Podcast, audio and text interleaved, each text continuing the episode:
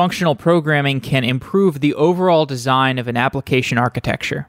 Runar Bjarnason has been exploring how writing in a functional style increases modularity and compositionality of software for many years. He's the co author of Functional Programming in Scala, a book that explores the relationship between functional programming and software design.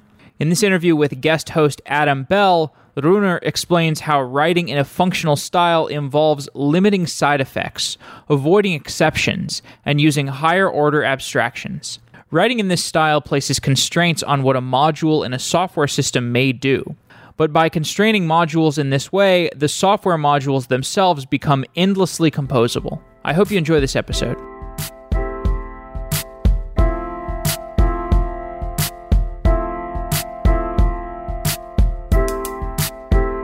Runar Bjarnason is an engineer at Takt. He is the co author of Functional Programming in Scala.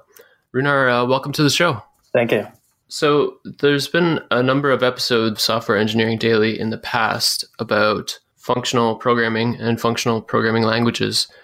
Your book is about purely functional programming and how it leads to more modular software. Before we get into specifics, uh, what is purely functional programming? Well, purely functional programming is programming with functions only. And so when I say functions, I mean mathematical functions. So a function just takes an input and produces an output and doesn't do anything else. And then purely functional programming is purely programming with such functions. So there is no side effects in a mathematical function. Like a, a mathematical function cannot write to disk, right. for instance. Exactly. So in functional programming, instead of having a function write to disk, the function returns a little program that requests of the caller or instructs the caller that something might need to happen, like writing to disk. And then it's up to the caller to pass that back to the runtime environment to have that actually happen. What problem does does functional programming solve? Well, functional programming solves the, the problem of modularity and, and comp- compositionality. So the, the sort of the superpower of functions is that they compose. So if you have a function that takes some type A and reduces uh, produces some type B, and you can always compose that with some function that takes that type B and produces some other type C, and then you have a composite function from A to C, and that will always work. And since there are no side effects, it can never crash or or go wrong. Mm-hmm. So composition is the superpower of functional programming. Yeah. If I write my entire programming, if I write my entire program in this functional programming style. How does that affect the architecture overall of the program? I think it affects it in a rather profound way. Your whole program will be a single expression, and then to evaluate that expression will be to run the program. And so it's it's a fundamentally different way of constructing software. What led you personally to this way of structuring software? So my background is in Java programming. So I did a lot of sort of enterprise Java for large systems uh, in the past. And it always struck me that these systems were really difficult to manage, difficult to test. Uh, they had a lot of bugs, and it was difficult to just achieve the kind of stability that I that I wanted.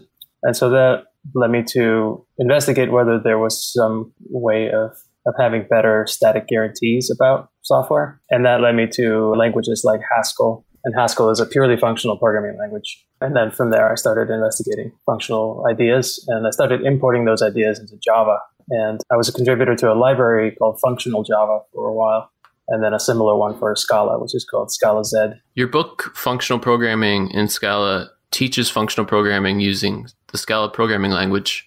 Is that required? Is Scala required to do functional programming? Or can another language work? Oh, yeah, Scala is absolutely not required to do functional programming. I mean, the first words in the book are this is not a book about Scala. Yeah, so like I say, we were doing functional programming back in the day in Java before it even had closures. So all you really need is some ability to abstract out functions. To talk about functions is a first class thing. Uh, the way that we were doing this in functional Java was just as an anonymous object. So a function was just an anonymous object of a class that had a single method called apply. And that, that worked perfectly well. well I wouldn't say perfectly well, but it did work. maybe a little verbose, but gets the concept across. Right.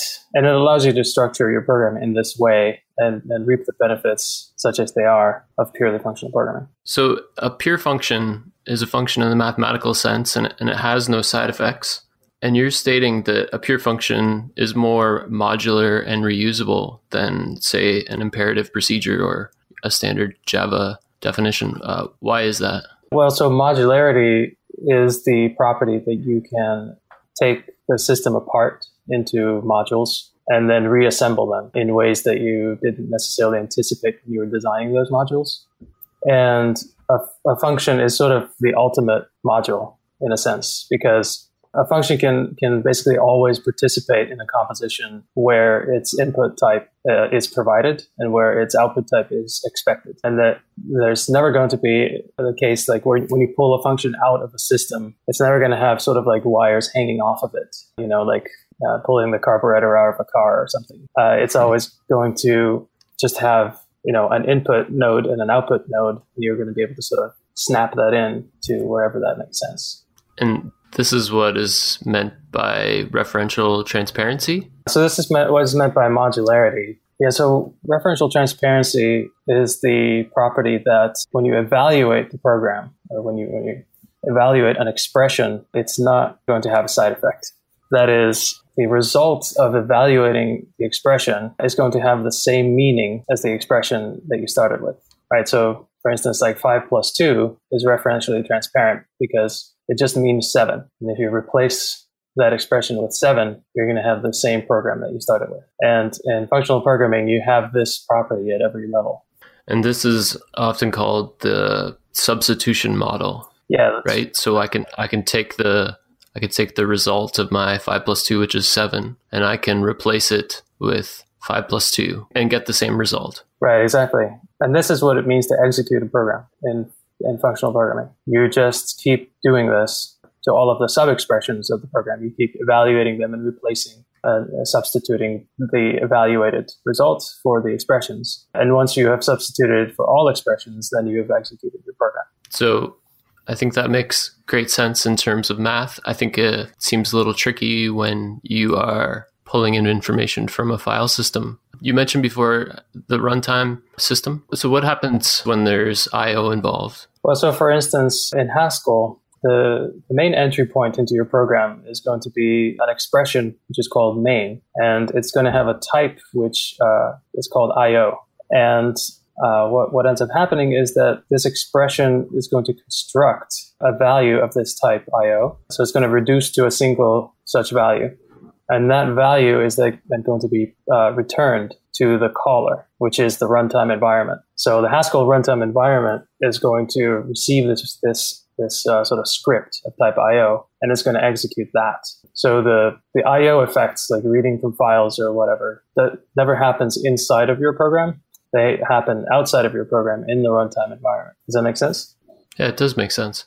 I think in some ways it seems a little more complex than maybe we're used to in an imperative sense, but it actually matches the way like the computer works. Like your program isn't actually performing the IO, right? Like there's a the disk reading is done by some sort of IO system within the architecture of the computer. Yeah, exactly. I mean, the way that traditional programming languages work, like procedural programming, uh, normally is that the IO system or the, uh, the runtime environment expects to be called back. Right, it expects the program to uh, to poke at it in certain ways, you know, to call interrupts or other things like that.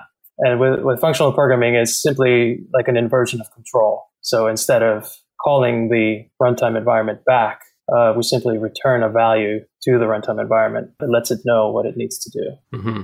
How does mutation work? Or actually, why is immutability important to functional programming? Well, immutability is important because mutation is a side effect. So it's not referentially transparent. It breaks this substitution model uh, because the the sort of the value of a particular variable will change when you mutate it. And so, yeah, it's, it's going to be important to, to not to not mutate uh, memory directly, or if you do so, then to do it in a very controlled way. And there are there are methods for using mutable memory purely functionally, uh, which we talk about in the book towards the end. So, if I think of you know the first program I ever wrote, it was you know a C program, and it, it had like a for loop, like for i equals i plus 1. So i equals i plus 1, that's verboten. Uh, it's not it's not totally forbidden. It depends on the on the context. It depends on whether anyone can observe that happening. So if someone has a reference to the value i, and then I go mm-hmm. and so there's let's say I'm using the variable i in two places in my program, and then in one place I increment i by one. Then it's going to come as a surprise to the other part of the program, or, or it's it's going mm-hmm. to lose this sort of referential transparency that evaluating or substituting in like i plus plus substituting the value of i plus plus is not going to give you the same it's not going to give you the same program as i plus plus right so say i is four then the value of i plus plus is going to be five and then taking i plus plus and substituting five is not going to have the same meaning right?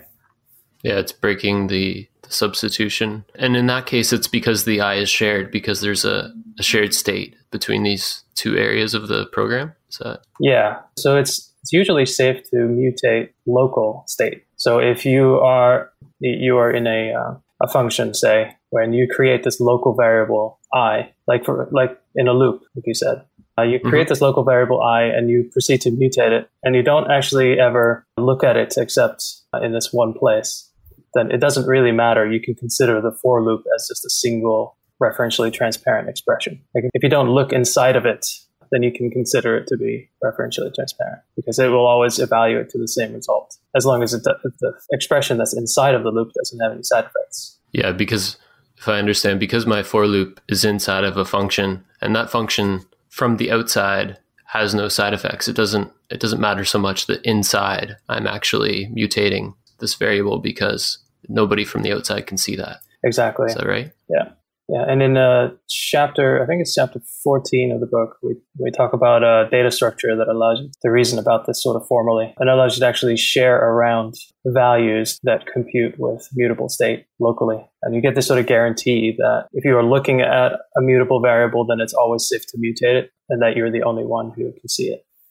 And what data structure is that? It's called the ST monad. It's a, it's a state transformer, or yeah, it's it's not totally clear what ST stands for. It's like state thread, state transformer, or it's a it's a mutable state monad. Okay, so back to my my for loop example. Should I be writing for loops to to loop over a list of whatever integers? Is that the functional programming style, or it's not? So a for loop like that it creates an incoherency in that the structure of the loop it doesn't really reflect the structure of the list right? It's possible to have off by one errors and, and other things like that. So you don't really have much of a guarantee that you're going to correctly loop over the list. So the functional way of going over a list is by using a fold. Uh, so you start with the empty list, and you say you say what is what is going to be the value if this list is empty, and then you you say how am I going to add or how am I going to evaluate one of the elements from from this list and add that to my result, uh, and then you recurse over the list with those uh, with those two things. You recurse over the list, but but not explicitly. Is that right? So you can recurse explicitly, but that recursion is always going to have the same structure. So you can abstract it out into a function. And that function is usually called fold, fold left, fold right for uh, the lists. So I could I could write a recursive function wherein to operate over my list, I you know I handle the base case, and then for the next element, you know I I call the function on itself. But what you're recommending is is to use fold, and fold abstracts over this concept. Yeah. Right? So so if you write the explicit recursion over a list, you're you're always going to write that the same way. So you're going to be repeating yourself a lot. So you can actually just write recursion over a list once as a concept and call that fold. And then the only thing you have to specify are the base case and the function with which to fold. So fold is, I think fold is a great example of kind of the power of abstraction of a functional programming language. In your book, you state that a, a fold is a polymorphic uh, higher order function. Could you define those terms or explain that? So it's polymorphic. That just means that uh, it will accept a list of any type. So a list of integers, a list of strings, or, or whatever. And you choose which type that is at the call site. Uh, so that's uh, that's what's called parametric polymorphism. And higher order function is just a function that accepts another function as its argument. So uh, fold will take you know the base case and it'll take a function that that accepts the elements of the list. Mm-hmm. So parametric polymorphism Is that similar to polymorphism that I learned in my like intro to object oriented? Like a circle is a square? It's not. It's been so long since I've thought about object oriented programming that I don't really know anymore what, what polymorphism means there. But so polymorphism, I think that uh, parametric polymorphism is maybe more like generics, and that polymorphism in the traditional OO sense is like inheritance. Does that make sense? Yeah, that makes sense. Although I think the, the purpose of both is sort of similar. So it's going to be allowing to call a function with multiple uh, different values and, and allowing, I mean, so, sorry, calling it a function with multiple different types, right? Mm-hmm. And choosing which type that is at the call site. I guess that's sort of the purpose. But with parametric polymorphism, it's usually, you know, you can choose any type, not just like a subtype of another another class. So map is another higher order polymorphic function. Could you describe map? Uh, yeah, so map over a list will take the list and it'll take a function that accepts an element of that list uh, and it'll turn it into a value of a different type. And map will simply apply that function to every element of the list and it'll return the resulting list. Exceptions in the Java sense are a violation of this encapsulation. A pure function throwing a null pointer exception seems to me violates the substitution rule that you were discussing. So, so how does functional programming deal with exceptional circumstances? Right. Yeah. It, so exceptions absolutely do violate the referential transparency. If you throw an exception inside of a function, it's no longer a function because it's not returning a value. And the way we deal with that, the way we deal with exceptional conditions in uh, in functional programming is simply to return a, a, different value. So, for instance, in Scala we use option, and in Haskell it's called maybe. Uh, so you're going to have a function that takes an int and a maybe string, or maybe the other way around makes more sense. It's going to take a string and a maybe int. So in the case that the string actually can be parsed to an integer, then it's going to return that integer. And if it doesn't parse to an integer, it's going to return a special value called nothing or none, which is not the same thing as null, uh, which which we can talk about later. But it's going to be so this special uh, case nothing or none is going to be encoded in the in the type. So that value is going to be a value of the return type of the function. So it's going to, which is going to be options uh, int or, or maybe int depending on your language. So what makes it different than null? So null is uh, sort of a special, uh, like in, in, Java, null is a, a, special value of every type. So, so, and it's not like a part of the of the type. So null, null is not an integer technically, right? But if you say null and and you claim that that, that is of type integer, then the compiler is just going to accept that. And then when somebody receives that uh, that value, it's sort of like a landmine in their code. Like if they go and they dereference that and they say, okay, well now show me like add four to this integer, it's gonna the, the whole program is gonna blow up. But with uh, with a value like or a type like like maybe or, or option, it's really like a list that can have either no elements or one element. And so you have to just fold that list in order to get at the element uh, that might be inside. And so it's it's a fundamentally different way of uh, talking about absent values. So it's it's much more explicit. It seems like yeah. rather than any specific value can be null. You're specifying the return type here either can be an integer or it can be a none, and then right. the the caller has to has to deal with that explicitly. Yeah, and then you can do other things like uh, there's another data type called either. So instead of just having like a none or nothing, like an empty value, you can say this function returns either an error or a string or, or an integer, right? So you can say, uh, if I'm parsing my string to an integer, either it's going to return an integer or it's going to return a string telling you what went wrong or something, something like that right? So, and then you just have to deconstruct that that either value and look look at whether you have an error or or an actual value, and that's just going to be a normal value. It's not going to be like a, a catching an exception. And so, the either is valuable if you want to return more information about what went wrong. Right. Exactly. And since it's just a normal value, you know, you can make that uh, type sort of arbitrarily complex. So it doesn't like we started off talking about exceptions, but but it doesn't have to be exceptional. Uh, and either could be used. If I wanted a function that returned a say it takes a number from one to ten and if the number's below five, it returns a string, and if it's above five, it returns a uh, an integer. I don't know why that would exist, but and either could be used. Yeah, yeah, you can totally do that. So if we're making the exceptions less exceptional, we'll make them explicit values. Does that make it more difficult for the caller of the function? They have to explicitly deal with uh, possible failure cases as opposed to an exception which just you know travels up the call stack. It doesn't really because of things like map. So if you don't actually care about the exception, let's say you have uh, an either like this, and if you don't care about the error condition, then you can map over it.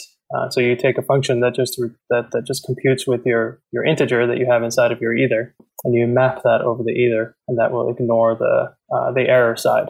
And you can just keep doing this, and, uh, and you never have to explicitly talk about your errors unless you actually care about them. The higher order abstractions like map and fold that we have let us kind of work yeah. let us deal with these exceptions without without a ton of boilerplate. I think is that what you're saying? Yeah, that's that's what I'm saying. It's the case that if you if you have like an either either e a like either e or a, then you have a function from a to b. You can always compose those two things together, right? The the function from a to b just snaps uh, where that a is going to going to occur, and it will turn that into an either e or b. So the exception can travel up the call site just by mapping inside of inside of this either structure.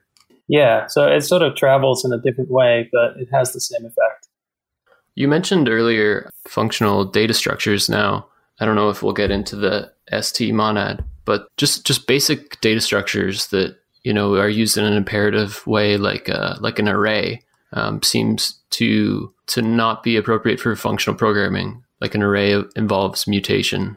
So, how do we deal with with lists in a functional manner? Right. So the the traditional way dealing with lists in functional programming is to use uh, a linked list. So then you know you'll have the, a base case which is the empty list, and then you'll have a, a constructor which can construct an, a list out of a single element and another list. And so it's a, going to be a recursive data structure. So yeah, you're you're very rarely going to be working with arrays, but you might be working with abstractions that hide away the fact that there are arrays under the hood. Uh, so that's a very common pattern. So there's no mutation involved, but but it looks like an array. Other way around. So there might be data structures that you have that that are actually mutable arrays under the hood, but since you can't see that, like you can only operate on these arrays using referentially transparent functions you're never going to see the fact that there are, there are arrays under the hood like that that's you know abstracted away from you it's just a, an implementation see. detail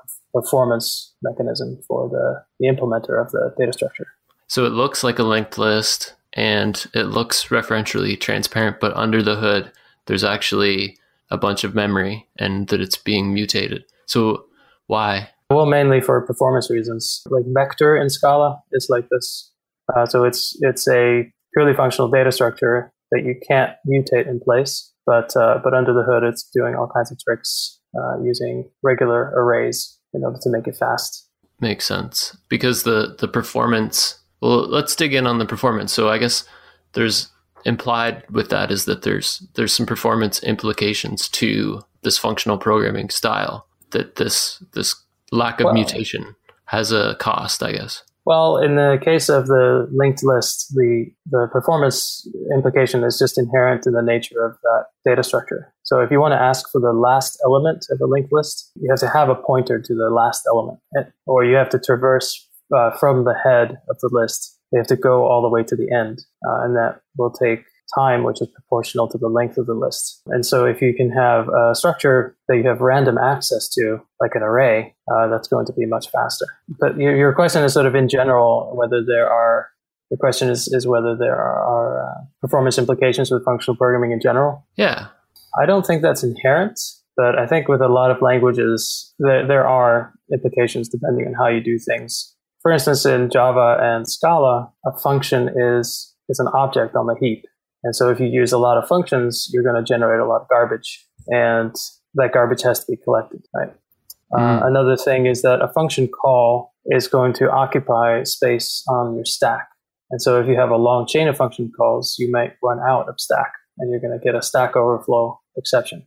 So how does that uh, work with recursion? If we're talking about our fold previously and it's using some sort of recursive construct internally to map over a list. How do we deal with stack space there?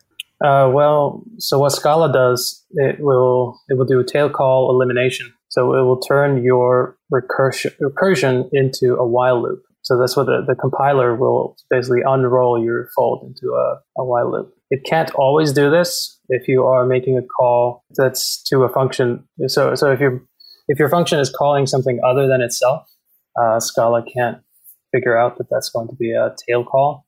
So a tail call, uh, for those who, who don't know, it's a call out of the function, which is which is the last step of, of that function. So there's no further work to be done after that call, and so there's no need to return to the body of, of that function. Right? So there's no need for a call stack to ex- uh, the stack frame to exist. And so what a lot of languages do is that they will eliminate stack frames if they're not necessary. But languages like Java don't do this. And Scala does this only in very specific cases. And so yeah, you, what you got to do is use uh, clever tricks like in Scala, you have to use a trampoline, which is a data structure that allows you to make recursive calls and then sort of bounce back on a trampoline. Basically, basically all of the recursion happens in a single loop that is outside of your program. So functional programming, as we discussed it here, it's a constraint on how we write software. So a, a pure function can necessarily do less than an impure function. So why would we constrain ourselves to a subset of the possible ways of, of writing software? Well, you know, because constraints liberate, man. Could you expand uh, on that? Yeah, well, so the the fact that they can do less, that fact means that you can reason more about what they're going to do. So the smaller the set of possibilities about, uh, that that the functions might potentially do, the more you're going to be able to reason about what they will actually do. And, and I think that's tremendously important if you're going to be building a large system. At every level, you want to be able to to reason and to to sort of get your head around and to write software about like tests and things like that, uh, what the system is going to be doing. And if you constrain that space, you're going to have a lot less work to do.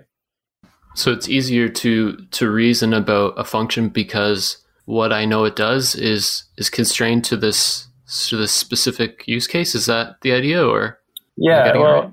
so if you think about a procedure that could have a side effect, right, versus a function. So understanding what a function does is very simple. It takes an argument and it returns a value, and you can, you know, it's guaranteed it will always just only do this. Whereas if you have a procedure that might have a side effect, it could do literally anything. Like it could uh, you know mutate some memory somewhere. It, it might you know throw an exception. And these are the, the small cases right? Or it could like you know take down your whole system and erase all your hard drives and destroy a small country.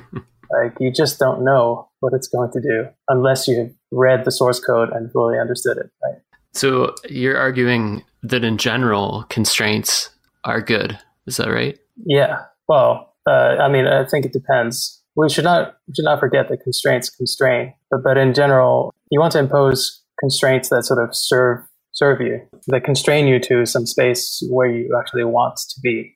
So you had mentioned in a talk relating to constraints, I think about the how abstraction and precision are related. Could you expand on that? Yeah, I say that abstraction is what makes precision possible. It's a common mistake that people make that abstraction is about being vague, that it's about sort of omitting information, or that, that it's about sort of sweeping things under the rug, if you will. But it's it's not. Abstraction is really about uh, going to a higher semantic level where we can talk in a language where we can be absolutely precise about the things that we want to be talking about. Um, a sort of trivial example of where abstraction makes precision possible is uh, if you if you consider the the function that just takes its argument and returns it. Right, so this is the identity function. So think of this as a function from integers to integers. If you look at the type signature of this, it's not very constrained. So it could be doing anything. It could be multiplying your integer by four. It could be adding two or, or whatever. It could always just return zero, right? So you don't really know what it's going to do. It's very, it's very unconstrained. But now if you introduce an abstraction, if you say, Well, this is going to be polymorphic in the type. So it's go- the type is going to be A to A for any type A. All right, so now I've abstracted out the type and I say the caller is going to supply the type A and they're also going to supply a value of that type. And then I'm going to return a value of that same type. Now there's only one implementation of this function. So this, this function has to return exactly its argument because it doesn't know about any other values of that type, right? And it doesn't know what the type is going to be until it sees that, that value, right? so, uh, yeah, because so this abstraction that creates this very precise specification of this function. Because it's generic, because it's abstract over the type, we know precisely what the definition of it could be because there's only one possible there's only one possible result that could be that function the identity. Right. Yeah. That makes but, sense. think, think about how the, the the fact that you're abstracting uh, creates that precision right? Uh, the, the fact that it could be absolutely any type means that the the space of implementations shrinks down to just one, right? Because the implementation actually is now unable to look at what the value is, right? Mm-hmm. Well, that's a great example.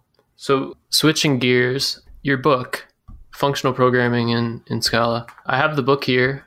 I've been working on it on a while. I, I really love the book. The thing that has me not finishing it so far is actually the thing I love about it, which is that it's full of exercises that really kind of drill the concept into you. What brought you to that idea when writing this book?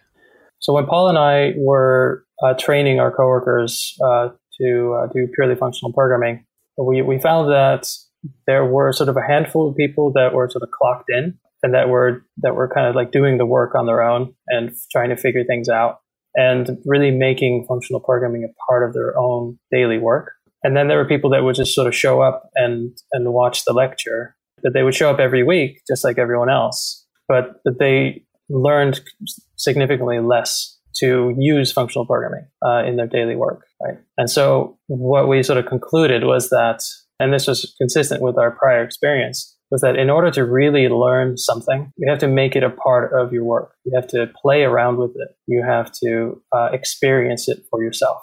And so that led us to the idea of having a book that you don't just read. It's, it's a book that you do. It's a book that you work through and gain practice with functional programming. I think it works very well. Like myself, I found the exercises can actually be tackled like with, with pencil and paper, but yeah, are totally. very effective at, at drilling this concept in. Is the pencil and paper aspect of it is that intentional or is it just the nature of learning about functional programming that it's very mechanical? I think it's yeah, it's just in the nature of things. It's not really intentional. Although uh, when I was learning Haskell, I went through a book by Paul Hudak, which was amazing, and I could do most of the exercises just you know in a notebook with with uh, pencil and paper. But I think it's just in the nature of things that functional programming doesn't actually require a computer, right? Because it's pure, and you you can execute functions just in your head because they're they're so simple. You don't need like an I/O subsystem. You don't need an, an, operating system. You don't need any of this complicated stuff in order to evaluate a function. You're just doing mathematics essentially. Mm-hmm, because you can substitute. You know, you can do the model of evaluation in your head. Yeah, or you can do a sort of. You only have to hold one step in your head at a time, so you can just do the evaluation. Uh, you know, you write out the next step on the piece of paper, just like you're writing out a proof in mathematics. If all new software were written you know, using the principles of functional programming. If everybody bought your book, worked through it, or learned about the style in some other way, you know, what would the software industry look like, you know, five, ten years from now? I don't know. That's hard to say. I mean, I think we would all have software that we have a, an easier time understanding. We'd have libraries that would be easier to pick up and maintain. And we'd probably also have better software uh, compatibility. And because you know, we, would be able to compose uh, software that wasn't necessarily written to be used together. Because often the problem with a particular system is that it's doing some kind of side effect that isn't appropriate in a different context. But with pure functions, you can always kind of snap them together. So I think we'd have a much more sort of mix and match economy. Mm-hmm. Better composition for sure, because everything would be declaring its inputs and outputs. Yeah, exactly. So I need to be conscious of your time. So thank you for coming on the show, Runar. It's been great. And I love your book. Oh, thanks, man. Wow.